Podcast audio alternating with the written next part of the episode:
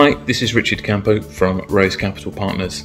Uh, putting this video together just to go through some of the key things you should think about if you're looking to get a mortgage when you're self employed. The first thing I'll start with is a definition, because probably more people fall into this world than you first might think. Then, once we've gone through the definition, we'll look at the different structures and how they differ in terms of getting a mortgage. And then, lastly, how we apply assessment, and then ultimately, how you get a mortgage at the end. So let's start with that point around the definition. So um, most banks will consider you self-employed if you fall into one of these three broad areas. If you're a shareholder in a limited limited company, if you're a partner in an LLP, or if you're a sole trader. So that's at sort of fairly high level. Um, the LLP and the limited company is probably a little bit more complicated because if you're a sole trader, you're by definition self-employed. That's literally what it is. But in those two other structures, if you uh, if you're so part of an LLP or a limited company, if you own say over more than 25% of the shares, then you probably will be deemed self-employed. A lot of people say, well, actually, this is my only source of income. I've got 30% of the business sure I'm employed by the business and you are employed in a tax perspective but banks look at it from a risk perspective so that's why those two worlds don't sort of sit together very well. Uh, particularly with LLP partners as well people get sort of caught out because again you're normally paid gross um, and then you pay your tax at the end of the year but then you might be a, a fractional owner of the business. So this is very common in uh, legal practices accountancies etc where you know you're part of the LLP you probably have less than 1% of the business but you're still deemed as self-employed.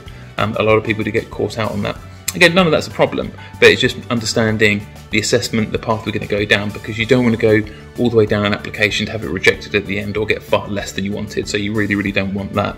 And that's why that definition is just really, really important. So let's look at those three structures then and how they differ. So first and most commonly is, is typically a limited company setup. So let's assume you own more than 25% of the limited company. A bank is going to then look at things, sort of one or some of the following, which would be things like your net profit, your salary, your dividends, or your profit on ordinary activities before tax, which is really easy to say. So, a bank will look at some of those things. And again, just to give you a really simple example. So, let's say you run your business and you've got quite a nice big net profit, but you don't draw the income, you haven't had any need to. Now, if you go to a bank that only works on salary and dividends, that isn't going to work out for you. So, it's really important you talk to a bank that works on your net profit, not your dividends. And that's why that assessment is really, really key. So that's probably the first thing to look at is how's your income made up, how much do you need to borrow, and that will then drive what banks we talk to. If you're a partner in an LLP, um, that's actually quite straightforward. Um, we can actually get proof of income in a number of ways. So sometimes the letter from the FD is more than sufficient. Um, there's another document called your SA 302, which is your self assessment tax return. It's the confirmation back from HMRC that your income's at a certain level. Um, normally, you get sort of two years worth of that, and that's a really, really easy way of doing it. And again, if you own over more than 25% of the shares in the business, then you might have to prove accounts and go down the same path as a limited company. Um, rarer, but you know you might have to do that. Sole trader, eh, nice and straightforward. So, what's your net profit at the end of the year? This is very much how much if you earn, and the bank will then offer you a loan off the back of that. So, in terms of assessment, so this does differ also when you're self-employed. So, typically, most banks want you to be trading at least two years or more, ideally three years. Um, some banks will have a minimum of one year, but that really is a minimum. If you've been trading less than a year or you haven't produced accounts or had one full year of trading, you're going to really struggle to get a mortgage. You're probably going to have to be one year or more. But let's assume you're two or three years down the track, and then the longer the better, the longer the track record. What most banks will do will average your last two years' income. So I mentioned those different points there, they'll just take that income together, average it, and use it. If you're on an upward trajectory, some banks will use the most common, uh, most recent year, sorry, if you're on a downward trajectory, again, most banks will use the most recent year, not the average.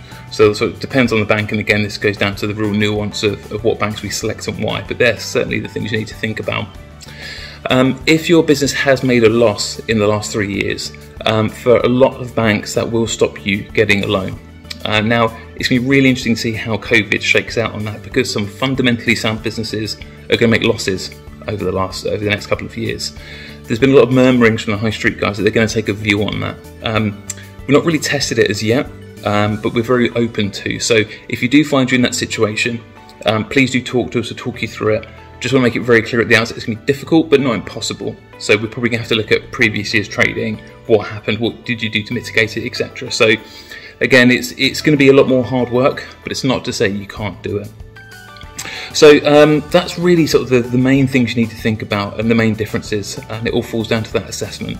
So when you speak to a, uh, certainly an experienced advisor, there's two things I would I'd really provide quite quickly, which would be either your accounts, if that's relevant, or this magical document called the SA302, because that captures all your UK income in one place. It's a really, really easy way of assessing your income. Now, if you can't get one of those two things together, fine, we'll go down different avenues. Things like accountant certificates are really useful.